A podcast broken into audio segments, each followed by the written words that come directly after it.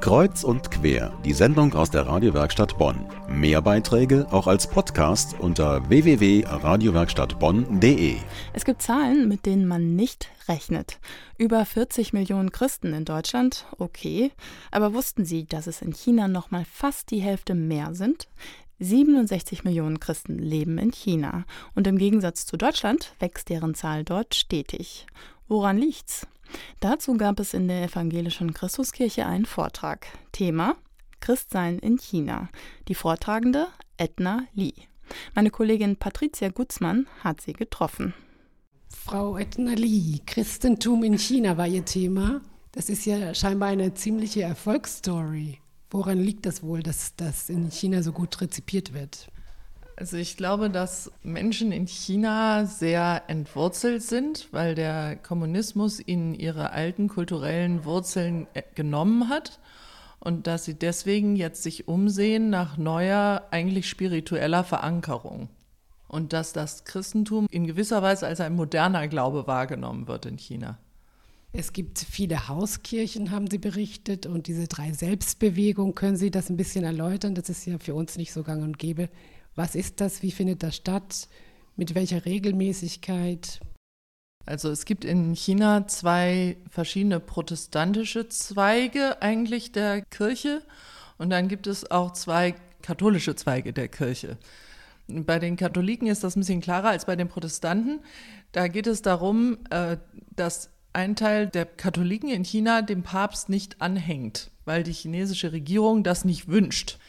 Das heißt, ähm, diejenigen, die dem Papst weiter anhängen, werden ziemlich krass verfolgt in China.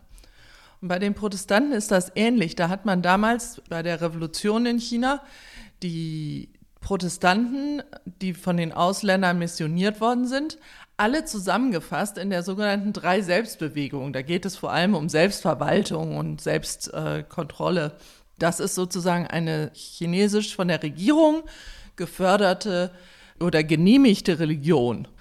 Und ähm, dann gibt es aber noch die Hauskirchen. Und die Hauskirchen, die sprießen jetzt wie Pilze aus dem Boden überall in China, auch auf dem Land, in ganz entfernten Gegenden. Plötzlich sieht man überall diese roten Kreuze.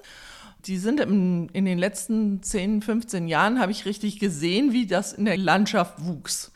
Die sind ähm, nicht mit der Drei-Selbstbewegung verbunden, Ihr Status ist nicht so illegal wie die Katholiken, die mit dem Papst anhängen, aber gesichert ist der Status nicht. Es sind protestantische Bewegungen. Das sind protestantische Bewegungen. Häufig haben die starken Einfluss auch von äh, evangelikalen Strömungen aus den USA. Und Sie selbst haben ja erzählt, dass Sie kein Gebäude haben für diese evangelischen Praktiken. Sie müssen in der Botschaft im Europasaal, glaube ich, Ihre Messen abhalten. Ja, wie empfinden Sie diese ganzen Repressalien oder die das sich verstecken müssen? Also man muss unterscheiden, wir sind die evangelische Gemeinde deutscher Sprache in Peking. Wir haben dort die Möglichkeit, Gottesdienste auf Deutsch im Europasaal der deutschen Botschaft zu feiern. Ein Kirchengebäude dürfen wir nicht bauen in Peking. Das ist uns auch mehrfach deutlich gesagt worden. Es gibt also keine Chance, ein Kirchengebäude zu bauen. Aber ähm, in Shanghai zum Beispiel gibt es auch eine Gemeinde deutscher Sprache. Da durfte ein Kirchengebäude benutzt werden von der chinesischen Drei-Selbst-Bewegung. Also insofern ist das in China auch nicht immer ganz einheitlich gehandhabt. Insofern habe ich das auch nicht so als repressiv empfunden, weil wir haben ja unseren Behelf. Wir kommen irgendwie zurecht, wir machen das jetzt und wir sind ja schließlich auch da Gäste in dem Land. Wir haben ja keinen Anspruch darauf, dass uns irgendjemand erlaubt, dass wir da unsere Gotteshäuser jetzt sofort bauen. Also irgendwie muss man ja, wenn man irgendwo zu Gast ist, auch ein bisschen bescheiden sein. Was ich aber schon als Problem empfinde, ist zum Beispiel, dass der Pfarrer keine ordentliche Aufenthaltserlaubnis, die seiner Tätigkeit entspricht, haben kann. Der muss als Lehrer bei der deutschen Schule angestellt sein. Und auch wenn wir außerhalb der äh, Botschaft irgendwelche Feste gefeiert haben oder Gottesdienste gehalten haben, dann war das immer so, dass man sich nicht so ganz sicher gefühlt hat weil man immer Sorgen haben muss, dass die dann kommen und auf einmal sagen, ja, das darfst du aber doch gar nicht, was du hier machst. Das geht zu weit, das tolerieren wir jetzt nicht mehr. Und diese Unsicherheit auf die Dauer ähm, muss man sich damit auseinandersetzen. Aber witzigerweise führt sowas auch zu einer Stärkung des Glaubens. Da macht man sich eben auch eine ganz bewusste Entscheidung. Mir ist das so wichtig, dass das stattfindet. Es ist mir wichtiger, als dass ich das nächste Mal wieder ein Visum kriege. Kreuz und quer aus der Medienwerkstatt Bonn hören Sie. Edna Lee ist eine Juristin. Zu Studienzeiten hatte sie beschlossen, China zu erkunden und dann blieb sie dort hängen. Ein paar Jahre lang hat sie eine deutsche evangelische Gemeinde geleitet. Jetzt ist sie wieder zurück in Deutschland, in Bonn.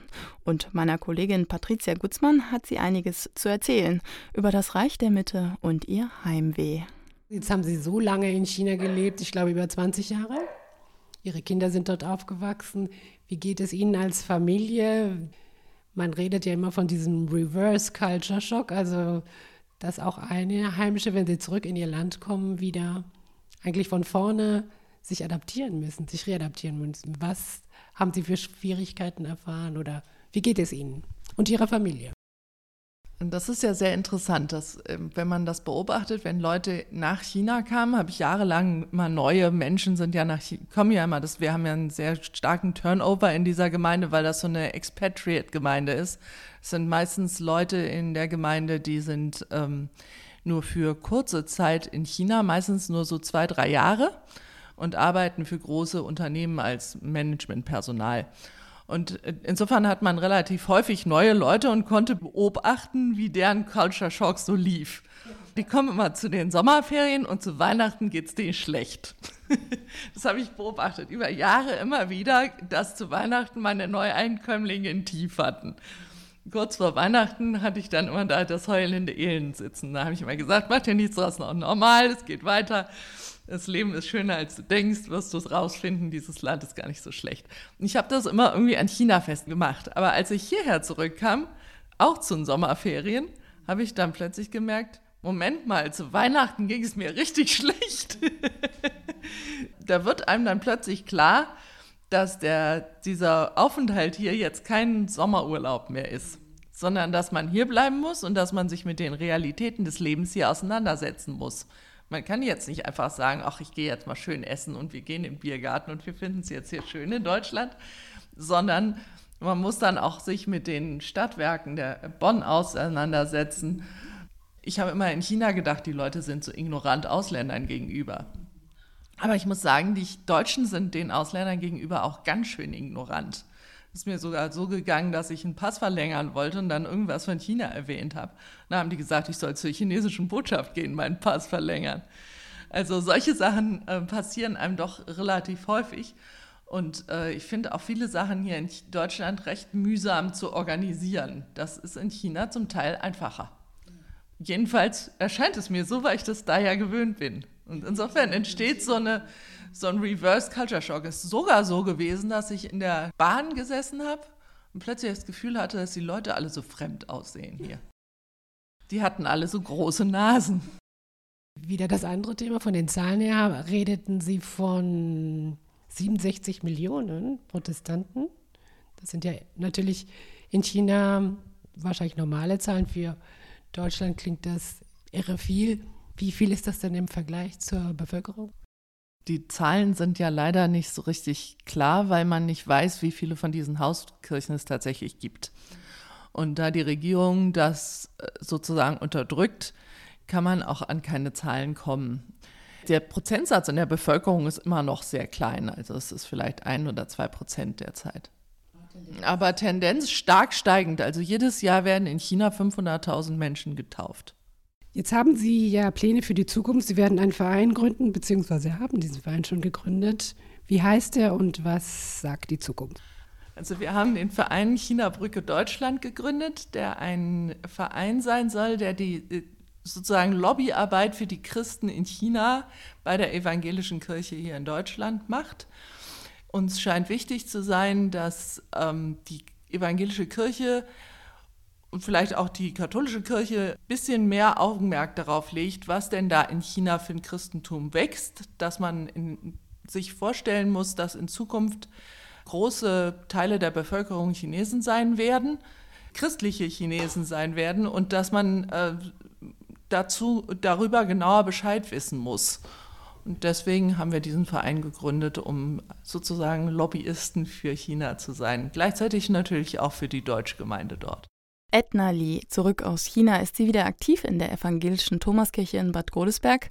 Das komplette Interview mit ihr können Sie online bei uns auch nochmal nachhören auf medienwerkstattbonn.de.